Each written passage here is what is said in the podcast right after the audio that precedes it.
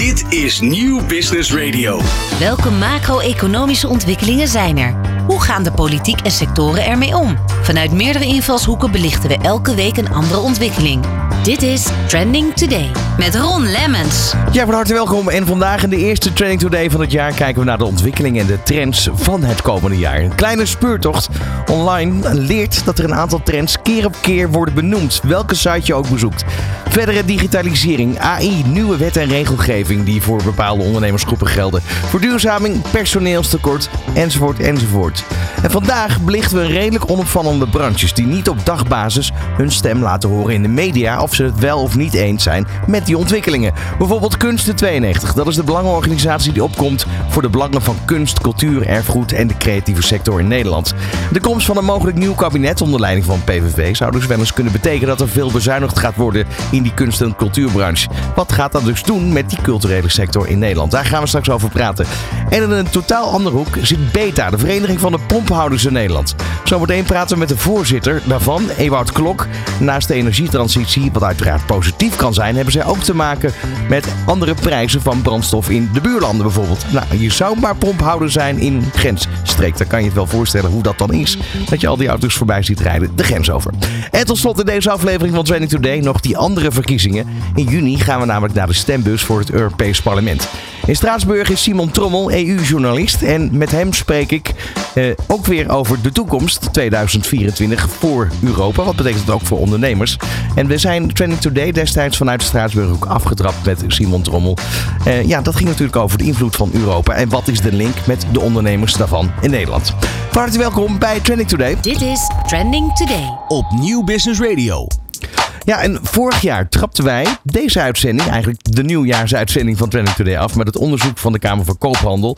Ook wel genoemd de KVK Jaarrapport Bedrijvendynamiek van 2022. Afgelopen jaar zijn er een aantal opvallende ontwikkelingen te melden. 2023 waren er 2006 276.000 startende ondernemingen. Nog maar 2% meer dan in het jaar daarvoor. Aantal ondernemingen dat stopte is fors toegenomen met 147.500. Zijn dit er 8% meer dan in 2022. De grootste dynamiek zit in de sector gezondheidszorg, horeca en in de bouw nijverheid. De gezondheidszorg springt eruit. De grootste daling van het aantal starters is zo'n 17% en tegelijk de sterkste toename van het aantal stoppers, 21% ten opzichte van 2022. Ook in de horeca, ja, daar zijn het nog steeds uh, moeilijke tijden. En dat blijkt uit de bedrijvendynamiek ook over 2023 opnieuw. Er is ten opzichte van 2022 een toename van het aantal stoppers, zo'n 15%. En de sector kampt ook met een hoger gemiddeld aantal faillissementen. Dan tenslotte nog die bouwnijverheid die er uitgelegd werd in deze bedrijvendynamiek.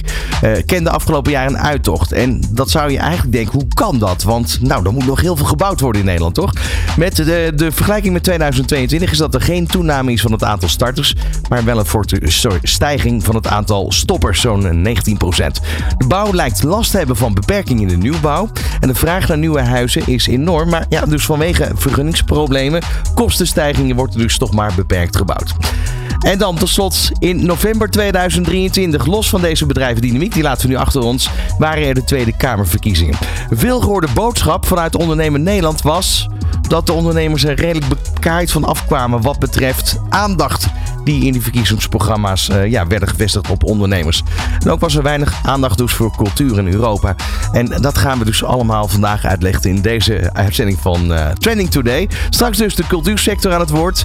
Nu gaan we eerst naar de pomphouders in Nederland. En dat is de vereniging Beta. Dit is Trending Today. Op Nieuw Business Radio. Ja, en één branche die we ook uit willen lichten voor het komende jaar 2024, waar weer veel veranderingen op stapel staan, is die van de Vereniging van de Nederlandse Pomphouders, Tankstations, Beta. Uh, aan de telefoon heb ik de voorzitter, Ewart Klok.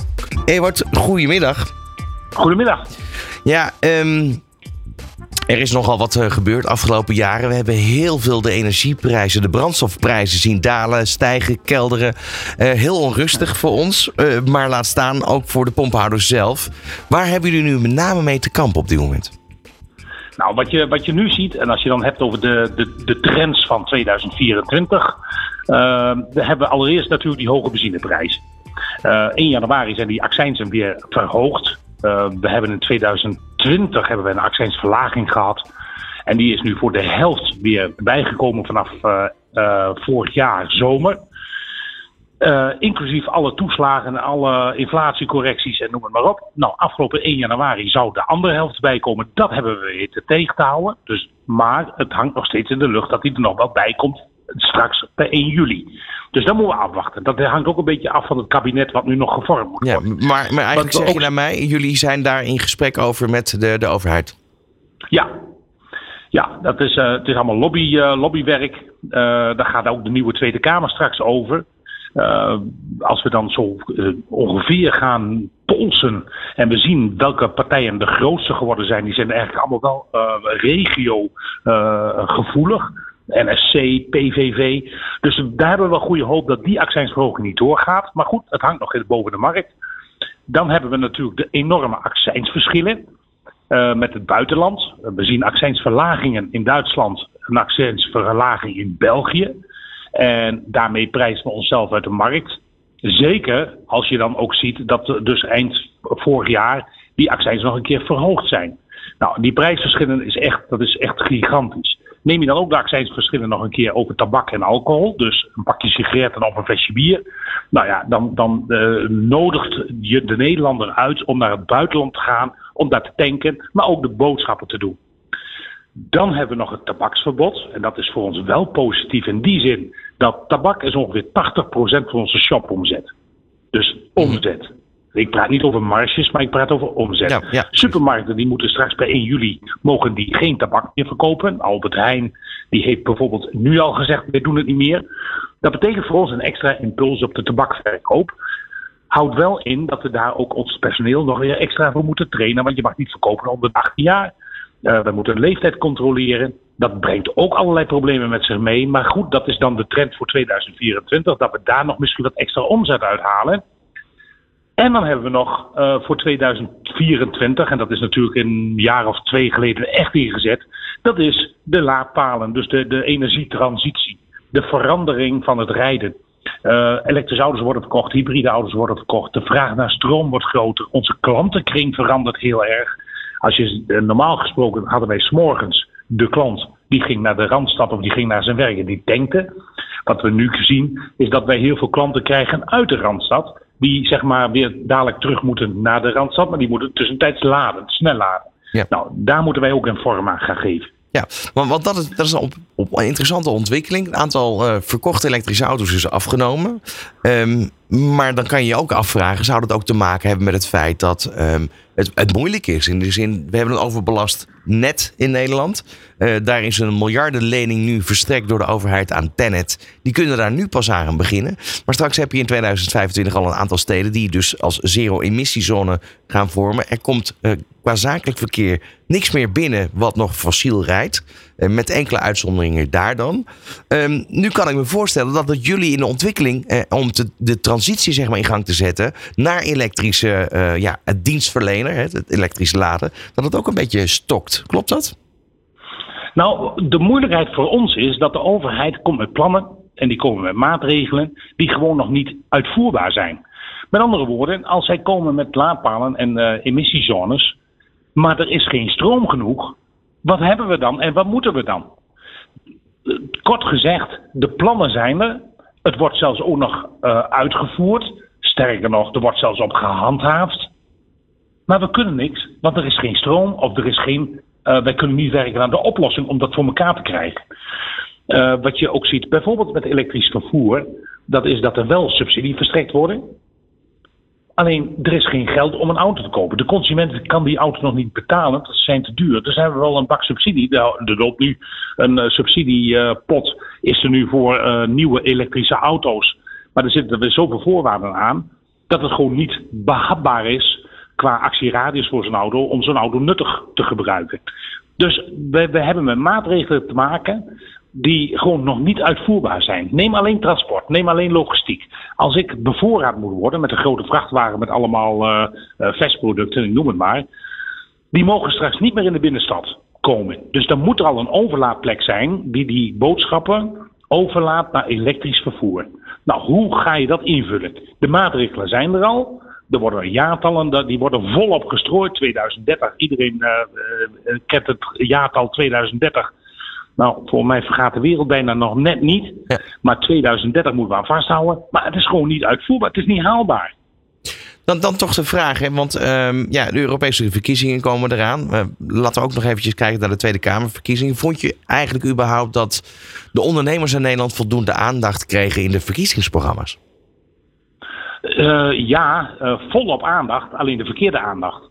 Mij bekroop het gevoel dat wij als ondernemer uh, overal de zwarte piet toegespeeld kregen. Er was, wij, wij, wij, worden gezien als de melkkoe. alles moet bij die ondernemers vandaan komen om alle, nou, ik zal het populair zeggen, linkse speeltjes te gaan betalen. En dat is gewoon niet haalbaar.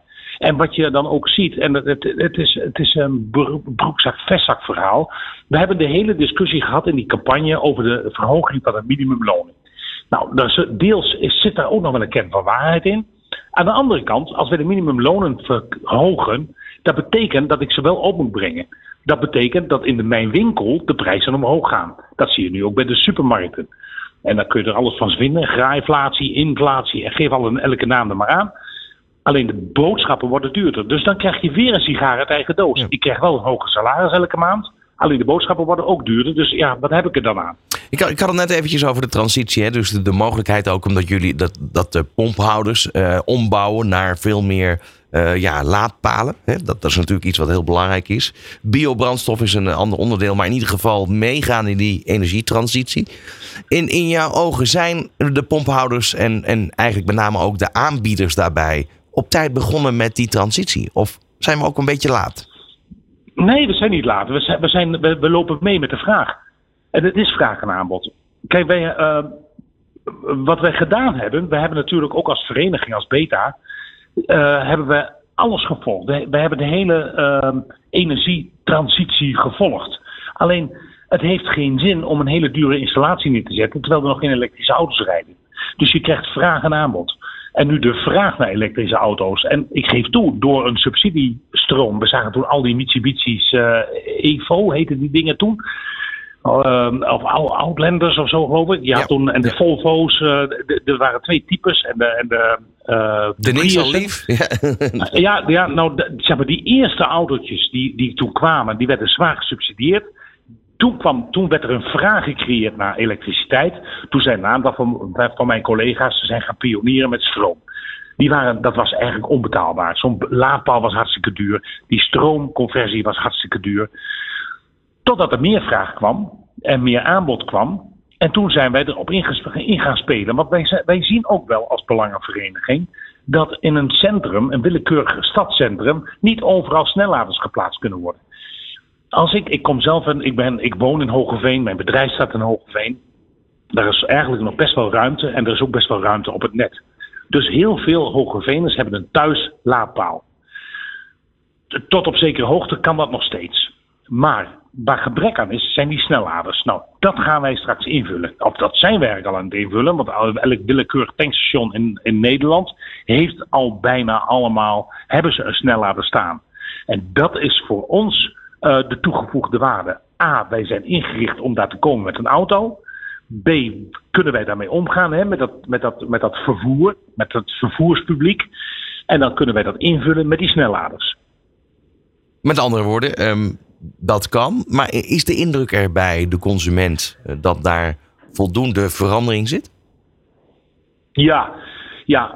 Um, en die, die, uh, die indruk die, die uh, ontstaat ook uh, door, door het, op het moment dat je een elektrische auto koopt.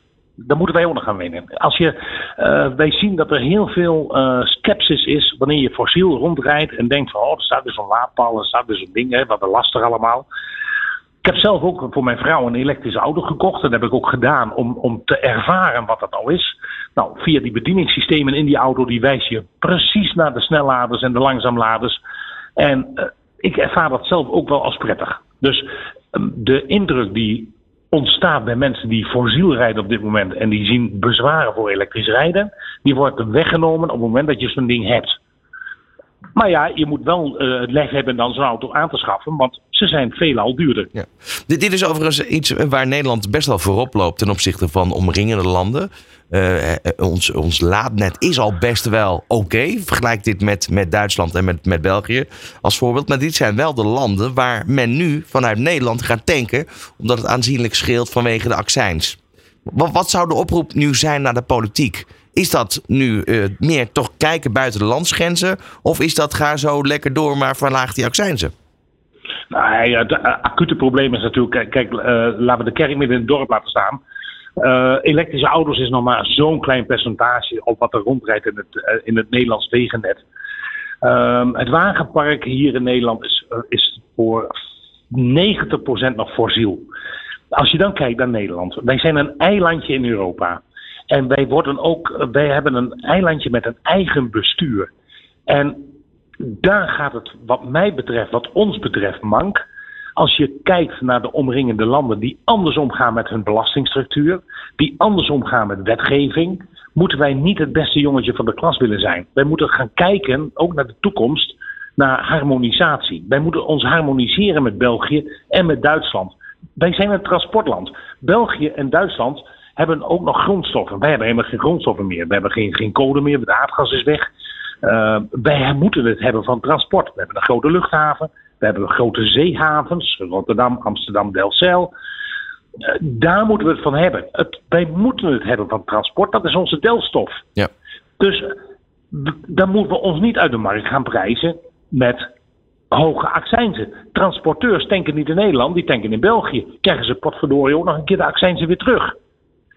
Wij moeten het hebben van die transporteurs, die zorgen voor een goede economie, die zorgen voor werkgelegenheid.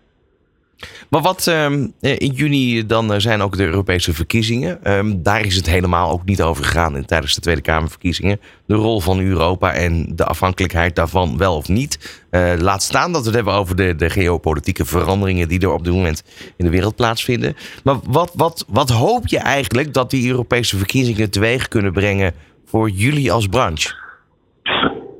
Um, voor ons het belangrijkste en dan denk ik ook met name aan mijn collega's in de grensstreek, is die harmonisatie van accijnsen. Is die harmonisatie van wetgeving. Hoe kan het zijn dat in Nederland alles op slot zit, maar ik rijd de grens over en bij het eerste de beste tankstation koop ik een flesje never en ik, uh, ik, ik tank er ook nog goedkoop. Hoe kan, dat is gewoon niet, niet denkbaar in een normale economie. Dat moet voor mij hoog op de agenda staan. Hoe gaan we daarmee om? Hoe gaan we met die wetgeving, hoe gaan we met die harmonisatie om? Ja. Tot, tot slot, tot besluit. Hè. We proberen het ook nog een beetje ook, uh, positief af te ronden. Waar kijk je met name van, van naar uit? Klonk niet positief. waar, waar, kijk je met name naar uit in 2024? Wat, wat is een verandering waar, waar, waar je toch wel uh, warm van, uh, van wordt, zeg maar? Nou ja, kijk, ik, ik, ik, ik ben wel benieuwd naar hoe zich uh, uh, die, die transitie uh, doorontwikkelt. Nou, kijk, we kunnen de kop in het zand steken en ik kan overal kritiek op hebben. De wereld verandert wel. als ik kijk naar de nieuwe generatie, mijn eigen kinderen ook. Nou, ah, zijn die al helemaal niet meer zo auto-minded als dat ik vroeger was. Vroeger had ik mijn spoilers en lichtmetalen velgen op de auto. Mijn zoon die zei me van de week nog: Ja, pap, erg hè, maar een, een auto is dat, het interesseert me niet meer zoveel.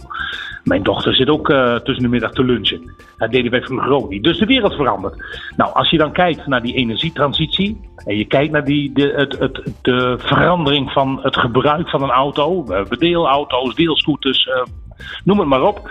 Dat vind ik heel interessant. En ik geloof ook wel dat dat een goede zaak is. En ik, ik, uh, ik, uh, wij zijn een heel creatief volkje, die tankstation-ondernemers. En ik ben benieuwd hoe wij daar weer invulling aan gaan geven. En dat zal waarschijnlijk op een hele goede manier zijn. Ja, want daarbij zeg je eigenlijk van de, de vraag is niet meer van of je wil veranderen, want de wil is er wel degelijk. Ja, de, ja nou, de, de, kijk, elke ondernemer die wil wel als er geld aan te verdienen valt. En zo gaat het ook voor ons. En als je ja. daar uh, uh, ook de, de, nogmaals de wereld verandert. We, we, we willen graag een, een schone, groene wereld.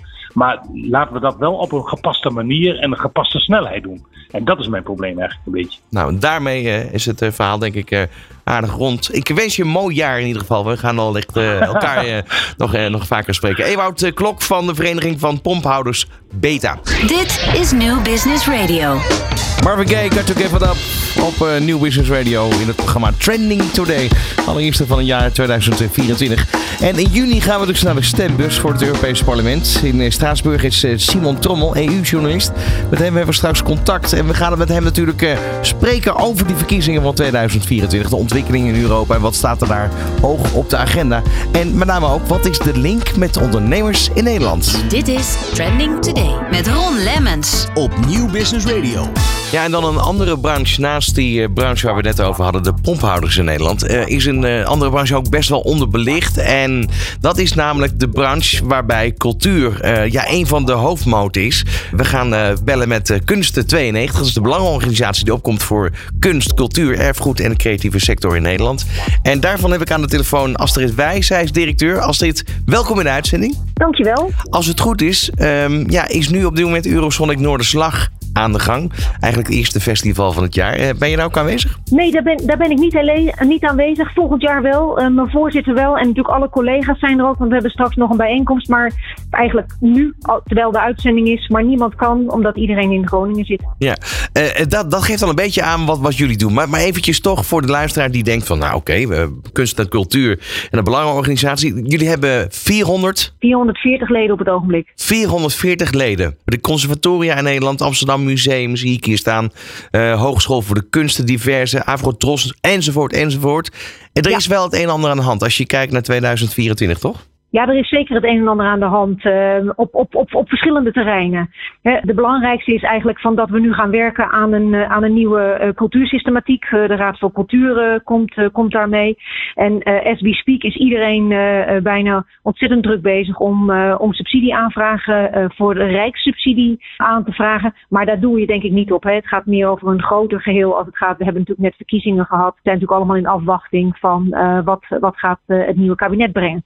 Exact, dat, dat is volgens mij waar het om gaat. Want uh, ja, dit kabinet loopt niet zo warm voor kunst en cultuur, uh, uh, kan je omschrijven, denk ik toch wel? Het huidige kabinet loopt best warm voor kunst en cultuur. Ehm, het demissionaire kabinet, ja, de toekomstige kabinet weten we natuurlijk nog niet. maar goed, daar, hebben we, daar hebben we het eigenlijk over. Als je kijkt naar ja. de stemming, de, de, uitslag van de verkiezingen.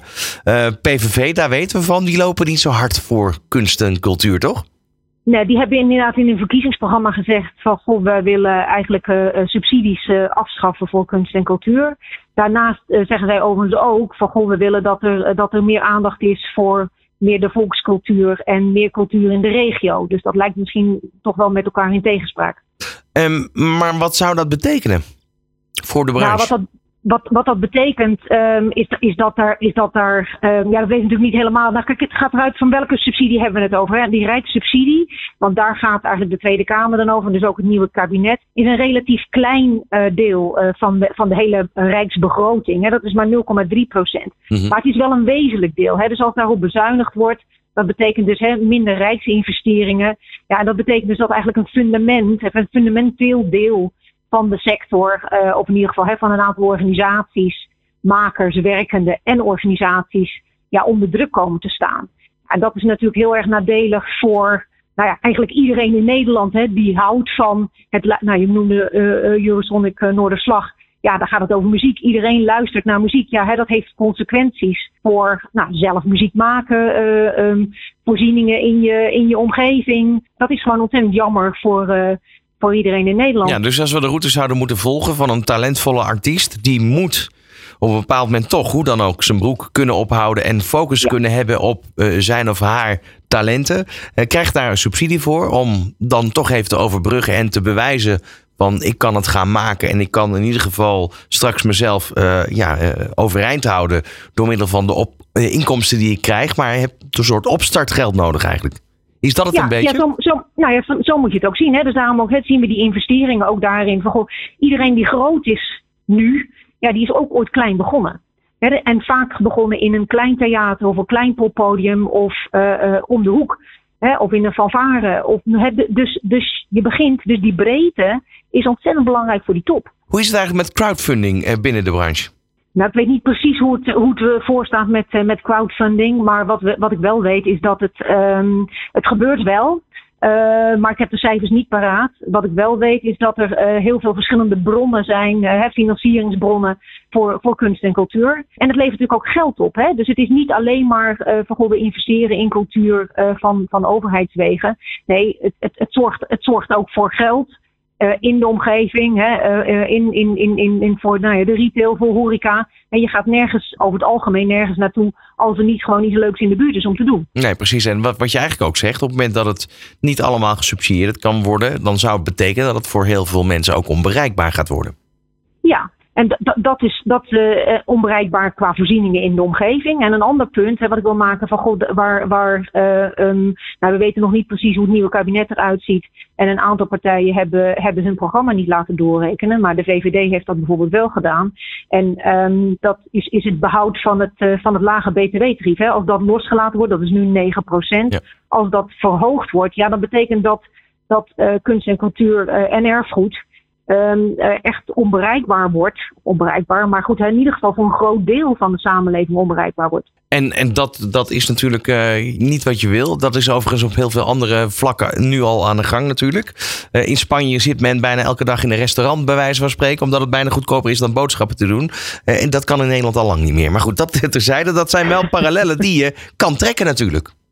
Nou ja, dat, dat, dat zijn parallellen die, die je kan trekken. Hè? Van, van wat, wat, wat wil je en wat wil je voor samenleving zijn en wat voor voorzieningen wil je in de buurt hebben en welke nabijheid hoort daarbij dan bij. Hè? Ik bedoel, we hebben veel aandacht voor uh, nou, de brede welvaart. Nou, en daarom is het ook belangrijk om dat lage btw-tarief te behouden. Ja. Um, zodat het ook toegankelijk is voor, voor iedereen. Hè? Wat, wat, wat gebeurt er, wat gebeurt er eigenlijk? Want jullie zijn als het ware de spreekbuis namens deze doelgroep. Um, wat, ja. wat gebeurt daar richting Den Haag mee eigenlijk? Hebben jullie gesprekken met Den Haag? Jazeker, we zijn weer in gesprek met, uh, met, met, met Den Haag, zowel mensen in de, in, de, in de Kamer. Maar goed, dan moeten we natuurlijk ook weer, nou ja, net als, uh, als uh, meerdere mensen, weer nieuwe contacten gaan leggen. Omdat er veel nieuwe Kamerleden zijn. Hè, dus dat is het één. Maar we hebben ook gesprekken met verschillende departementen.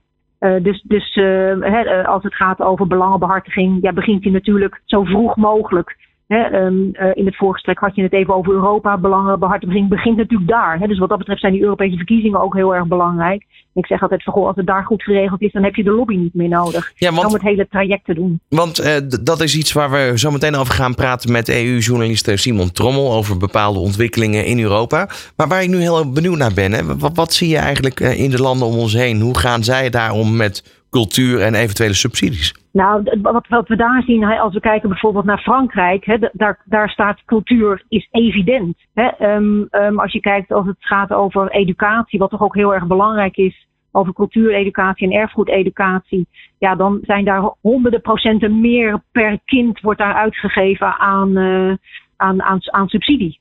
Um, als je kijkt naar Duitsland, gaat er ook echt veel meer geld, uh, geld naar kinderen. Dus het is echt karig gesteld uh, bij, uh, in, in Nederland als het gaat over, over cultuur. Terwijl dat toch zo'n ontzettend belangrijk element is voor, voor wie wij zijn. En überhaupt onze identiteit, die, een identiteiten die, die iedereen heeft. Hè. Dus wat dat betreft is dat gewoon wel een heel bijzonder figuur dat wij uh, als, als samenleving daar zo weinig waarde aan hechten. Ja, ik zie hier ook op jullie site staan, hè, BTW, een politieke sluipmoordenaar van ja. uh, de branche.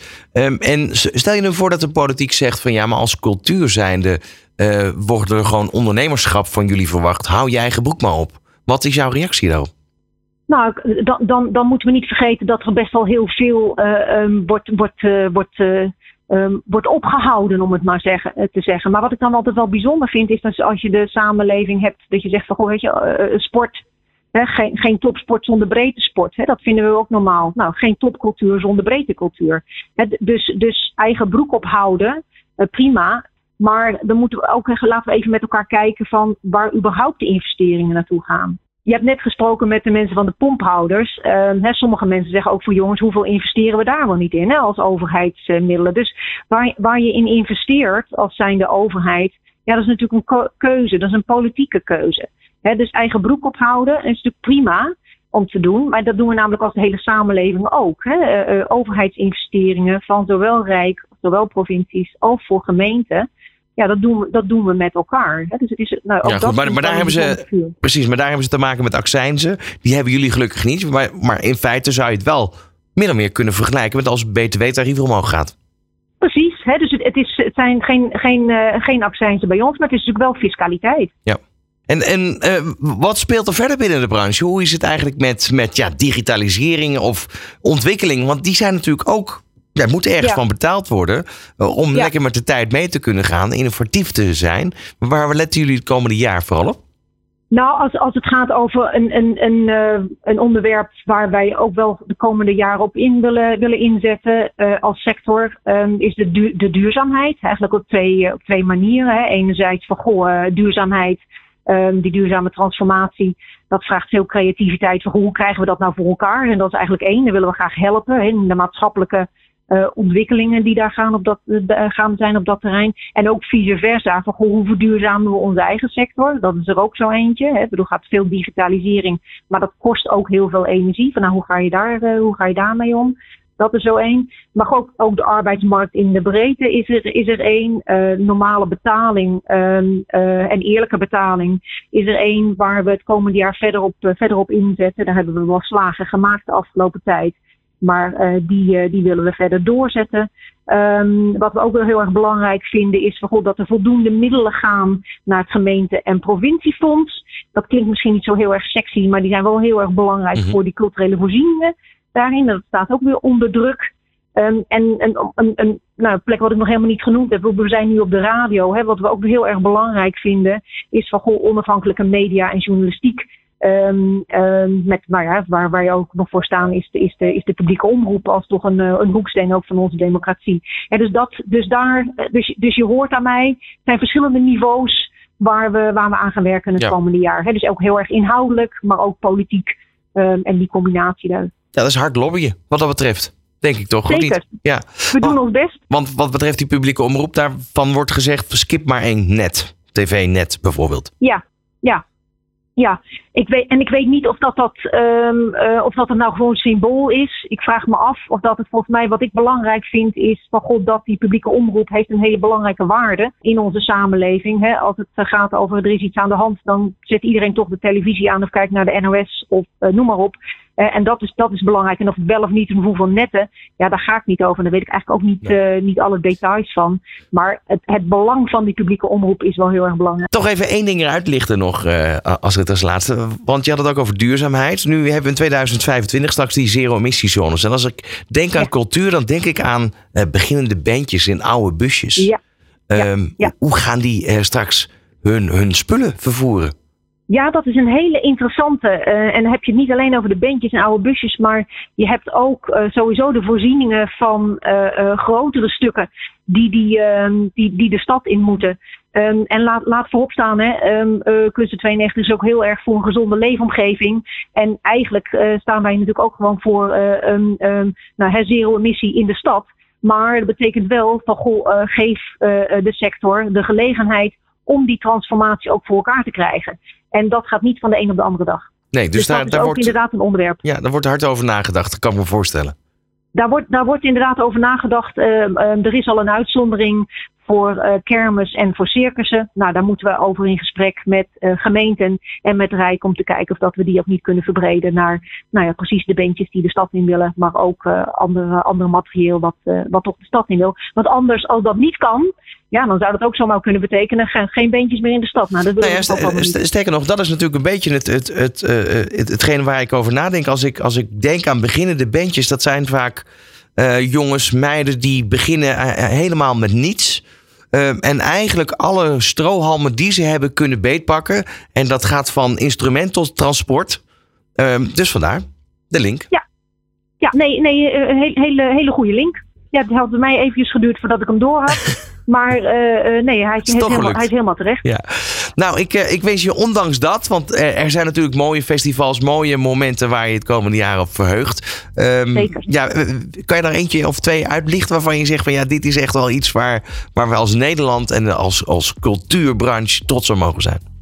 Ja, jeetje. Weet je, eigenlijk durf ik er niet één te noemen. Want ja, ik heb 440 leden. Als ik er één kies, ja, waar is de rest dan? Wat doe en, ik je toch aan hè, met die vraag? Ja. Wat zeg je? Wat doe ik je toch aan met die vraag? Ja, wat doe je, wat doe je, wat doe je me aan daarin? Maar mijn, mijn, mijn achtergrond zelf is, uit, is van erfgoed. Dus, dus die is, uh, dat ken ik wel. Maar sinds ik uh, directeur ben van Kunsten 92, zie ik ook zo ontzettend veel leuke, uh, inspirerende en andere dingen dan dat ik, dat ik gewend ben. Dat ik ga geen keuze maken. Hè, maar er is van alles qua festival. Ik ben zelf altijd elke keer weer verbaasd wat voor moois er allemaal is. En waar je eigenlijk nog niet eens over nagedacht had. Ik wens je, ondanks eh, eigenlijk alle uitdagingen die er zijn, een ontzettend mooi jaar. eh, met de hele cultuur- en kunstbranche. Directeur van Kunsten 92, Astrid Wij. Dankjewel. Graag gedaan. Dit is Trending Today. Op Nieuw Business Radio. Stephanie Mills, Never Knew Love op eh, New Business Radio. Het programma Trending Today. En ja, eigenlijk alle uitzendingen die kan je natuurlijk weer terugluisteren. Ook wel weer grappig is om bijvoorbeeld eh, even te kijken naar die eh uitzending over de zero-emissiezones. Die we maakten om ook al precies uit te pleiten hoe het nu allemaal zit. En je hoort het ook het afgelopen uur weer steeds terugkomen. Hè, zijn we er wel klaar voor in Nederland? En wat moet er nog allemaal voor gebeuren? Ehm, nou ja, ik zou zeggen, kijk even op onze website nieuwbusinessradio.nl. Goed, we gaan door. We gaan door richting de Europese verkiezingen. Dit is Trending Today. Op Nieuw Business Radio. Ja, in deze aflevering van Trending Today blikken we dus vooruit op wat eh, 2024 gaat brengen voor ondernemers in Nederland. Het is ook het jaar waarin we waarschijnlijk een nieuw kabinet krijgen. Vanuit Ondernemer Nederland was dat in ieder geval een duidelijke boodschap. Er was niet heel veel aandacht voor de ondernemers tijdens de, de Tweede Kamersverkiezingen. Eh, maar datzelfde gold ook voor Europa. En nu is het zo dat in juni wederom verkiezingen zijn, alleen dan voor het Europees Parlement. De vraag is eigenlijk wat Europa nu betekent voor ondernemer Nederland. Het afgelopen jaar hebben we een aantal uitzendingen gemaakt vanuit Straatsburg, vanuit het Europees Parlement. Nou, een aantal ontwikkelingen die daar duidelijk aan het licht kwamen waren onder andere de Fit for 55. Ofwel de verdere uitrol van de Green Deal. Allemaal richting de 0% uitstoot fossielvrij leven. En hoe komen we dus van die afhankelijkheid eh, eh, af van fossiele brandstoffen? In Europa kijkt men ook naar de rest van de wereld, want geopolitiek is er veel aan de hand. Noem Rusland, Oekraïne, China, Taiwan, Israël, Gaza. Nou, er gebeurt nog veel meer daar in het Midden-Oosten. Ga zo maar even door. Op dit moment is in eh, Straatsburg in het Europees Parlement Simon Trommel, EU-journalist. Simon, goedemiddag. Goedemiddag. Ehm, als eerste nog even de vraag voordat we straks gaan kijken naar wat er allemaal eigenlijk in Europa speelt en waar Europa zich mee bezighoudt, ook voor ondernemers. Toch eventjes terug naar de Tweede Kamerverkiezing in november. Daar kwam Europa vrij weinig in voor. Heeft dat jou ook zo verbaasd? Ja, dat heeft mij enorm verbaasd. Terwijl Europa juist zo belangrijk is. Uh, het merendeel van onze wetgeving en regelgeving komt uit de Europese Unie. En daar hebben we vanuit Nederland ook een invloed op. Via de regering die wij kiezen natuurlijk. Maar ook via het Europees Parlement dat wij kiezen. Maar in dit geval vraag je naar de regering die wij kiezen. En het parlement dat wij kiezen. Die hebben invloed op Europa. Dus als je uh, milieu, migratie, al dat soort zaken belangrijk vindt. Dan is het toch wel belangrijk om als politieke partij ook een standpunt te hebben over Europa. En ja, ik ben niet de enige die er zo over denkt. Sophie in het veld is uh, uit D66 gestapt. Juist om die reden. Ja, wordt nu overigens, uh, gaat de verkiezingen in voor de Vlamingen. Um, nu hebben we in Nederland een heel ander uh, politiek klimaat gekregen. Nou, de, de, formatiebesprekingen zijn natuurlijk nog bezig. Maar, dit zou wel eens um, nou, iets meer tegen Europa kunnen gaan worden dan pro-Europa. Ja, dat klopt. Uh, ik geloof dat Rosanne Hetzenberger uh, van uh, NSC, de partij van Pieter Omtzigt, had gezegd in het landbouwbeleid: we moeten de regie terugpakken. Terwijl Europa juist heel erg belangrijk is geweest op landbouw. Terwijl ja, de Europese Unie juist een grote stimulans is geweest met honderden en honderden miljarden aan subsidies in periodes van zeven jaar. ik geloof dat in totaal 300 miljard of zo naar landbouwsubsidies gaat in de Europese Unie. Dus ja, dan denk ik, je kunt het beter samen doen. En je kunt beter uh, zorgen dat je invloed hebt. En je kunt niet zeggen uh, zomaar eruit stappen. En ja, met migratie hadden we hetzelfde.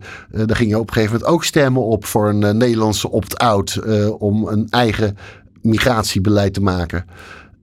ik weet niet of dat verstandig is. Nee, dat weet ik niet. En je kunt er wel vragen bij stellen. En je, je kunt dus ook zorgen dat je als partij erin verdiept en een mening erover hebt, ook binnenlands.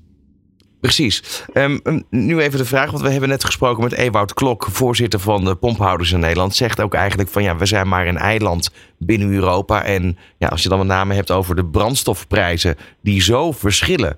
Uh, moeten we die wat meer met elkaar gezamenlijk optrekken? Dit zeg jij ook. Um, denk je dat de verkiezingen die er aankomen, de Europese verkiezingen, voldoende aandacht gaan krijgen in Nederland? Ik hoop het wel, moet ik zeggen. Want mensen moeten wat te kiezen hebben. En uh, Europa is belangrijk. Belangrijk voor uh, ondernemers. Uh, belangrijk kan, je, voor, kan je uitleggen waarom ze zo belangrijk zijn voor ondernemers? Jazeker. Europa geeft allereerst veel subsidies. Landbouwsubsidies noemde ik al. Uh, maar er zijn ook ontwikkelingssubsidies. En er zijn ook andere subsidies voor het midden- en kleinbedrijf bijvoorbeeld. Uh, het midden- en kleinbedrijf kan ook aansluiten bij grote Horizon Europe projecten. Dat zijn grote wetenschappelijke projecten waar, die vaak worden getrokken door overheden, zoals, gemeenten bijvoorbeeld of provincies, maar ook door universiteiten. En ook de innovatie van het midden- en kleinbedrijf is daarin juist heel erg gewenst. Dus uh, ja, Europa is belangrijk. En Europa is ook belangrijk om ja, bepaalde negatieve invloeden te keren. Deze week heeft het uh, Europees Parlement een uh, wet aangenomen die uh, greenwashing aan banden moet leggen. Dus dat je niet ten onrechte een milieuclaim aan iets geeft die er niet is. Dus ik denk dat het erg belangrijk is, Europa, voor inspiratie en voor subsidies en voor samenwerking. Is er, is er overigens al wat, wat te merken daar in het parlement wat betreft de verkiezings ja, nou ja, stress wil ik niet zeggen, maar er hangt al wat in de lucht natuurlijk. De komende maanden gaat het wel beginnen. De komende maanden gaat het beginnen. Uh, de lijsttrekkers die zijn uh, ongeveer wel gekozen in Nederland, denk ik. Ik heb niet de hele lijst nog voor, voor mezelf compleet. Maar de kieslijsten worden gemaakt. De verkiezingsprogramma's worden geschreven. In Europa zijn mensen nog hard bezig om de laatste dossiers voor de verkiezingen af te ronden. dat wordt ook de grote taak van het Belgische voorzitterschap. Om te zorgen dat dat goed gebeurt. En ja, dan gaat het parlement, ik dacht in eind april al in reces. En dan is het voorbereiden voor de verkiezingen. Ja, exact. Um, toch even weer terug naar die ondernemers. Hè. Um, jij hebt het natuurlijk ook gevolgd de afgelopen jaren. Ik heb het al even genoemd. Geopolitiek is er veel aan de hand. China versus Europa is vaak aan bod gekomen. Uh, daar ben je zelf ook mee bezig geweest om dat te volgen. Hè. Van hoe gaat dat met die marktwerking? Enerzijds heb je elkaar nodig. Anderzijds moeten we opletten dat de Chinezen niet Europa straks gewoon uh, helemaal in de tang hebben. Dat klopt. Tom Berendsen van het CDA, de lijsttrekker van het CDA, die heeft deze week een rapport gepresenteerd waarin die uh, een uh, noodknop wil uh, om investeerders die slechte bedoelingen hebben weer uit de investering te zetten. hij maakt zich grote zorgen om de Chinese invloed op havens bijvoorbeeld. De grote Griekse haven van Piraeus die is al in Chinese handen. Alle 5G-netwerken op Cyprus zijn al in Chinese handen. En hij maakt zich grote zorgen als de spanningen in Taiwan uh, om Taiwan oplopen bijvoorbeeld. Ja, wat, wat, gaat dat betekenen voor de kritieke infrastructuur van Europa en ook van Nederland? Want havens zijn natuurlijk ook in Nederland van groot belang. Daar maakt zich hele grote zorgen om. En uh, we moeten ten alle tijden voorkomen, dat zei Vera Tax tegen mij van de PvdA. We moeten ten alle tijden voorkomen dat, dat de haven van Rotterdam bijvoorbeeld uh, Chinees wordt. En in Rotterdam is driekwart van de containerterminals Chinees uh, eigendom, zegt uh, Tom Berends op, op gezag van instituut Klingendaal. Ja, daar hebben we overigens in september ook met Tom Berens over gesproken in deze Training Today uitzending.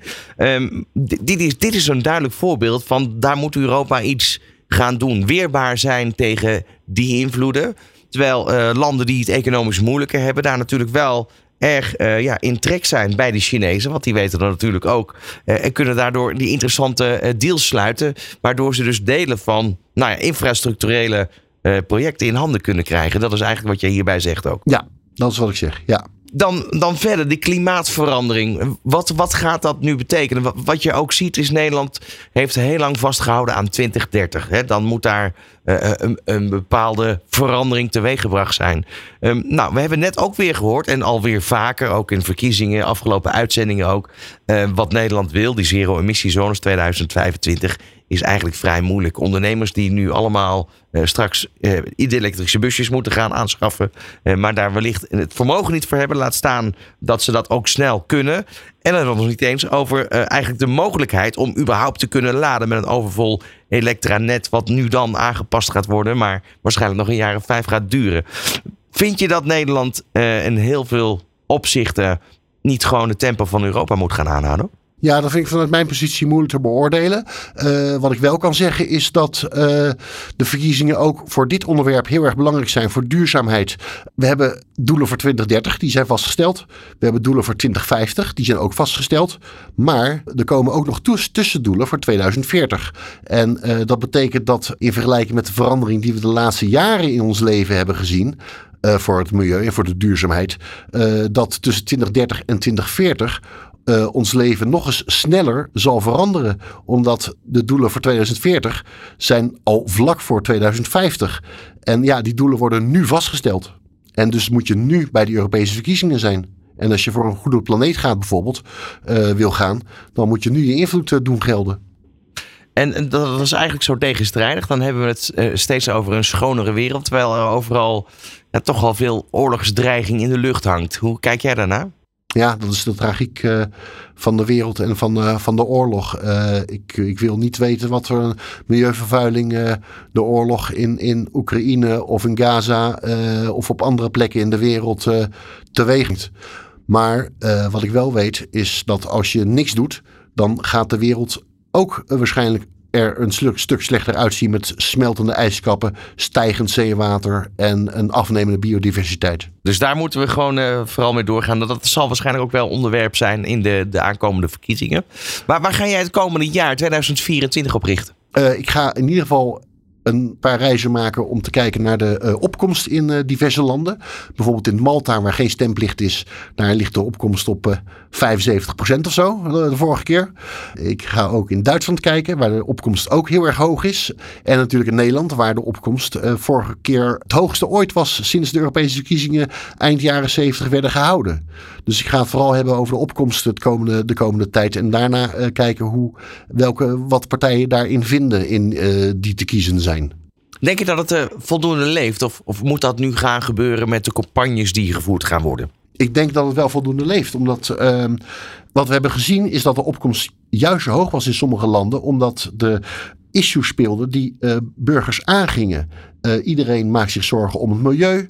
Migratie was toen ook wel een onderwerp. En dat zijn toch onder, onderwerpen die dicht bij de burger liggen. En waardoor, je, waardoor burgers misschien wel weer nu ook massaal of massaler naar de stembus komen. En bijvoorbeeld in Duitsland was het nog anders. In Duitsland namen bedrijven ook uh, Europa op in, in hun marketing. Uh, zoals Volkswagen, die had een campagne gevoerd. En uh, die creëerde mede natuurlijk een voedingsbodem om mensen naar de stembus te krijgen. Ja, en volgende maand dan komt Trending Today ook weer vanuit Straatsburg. En gaan we ook terugblikken met, met politici over wat er afgelopen jaren nu bereikt is. Wat, wat vind je het mooiste wat ze bereikt hebben tot nu toe? Als je één, één stuk eruit mag lichten.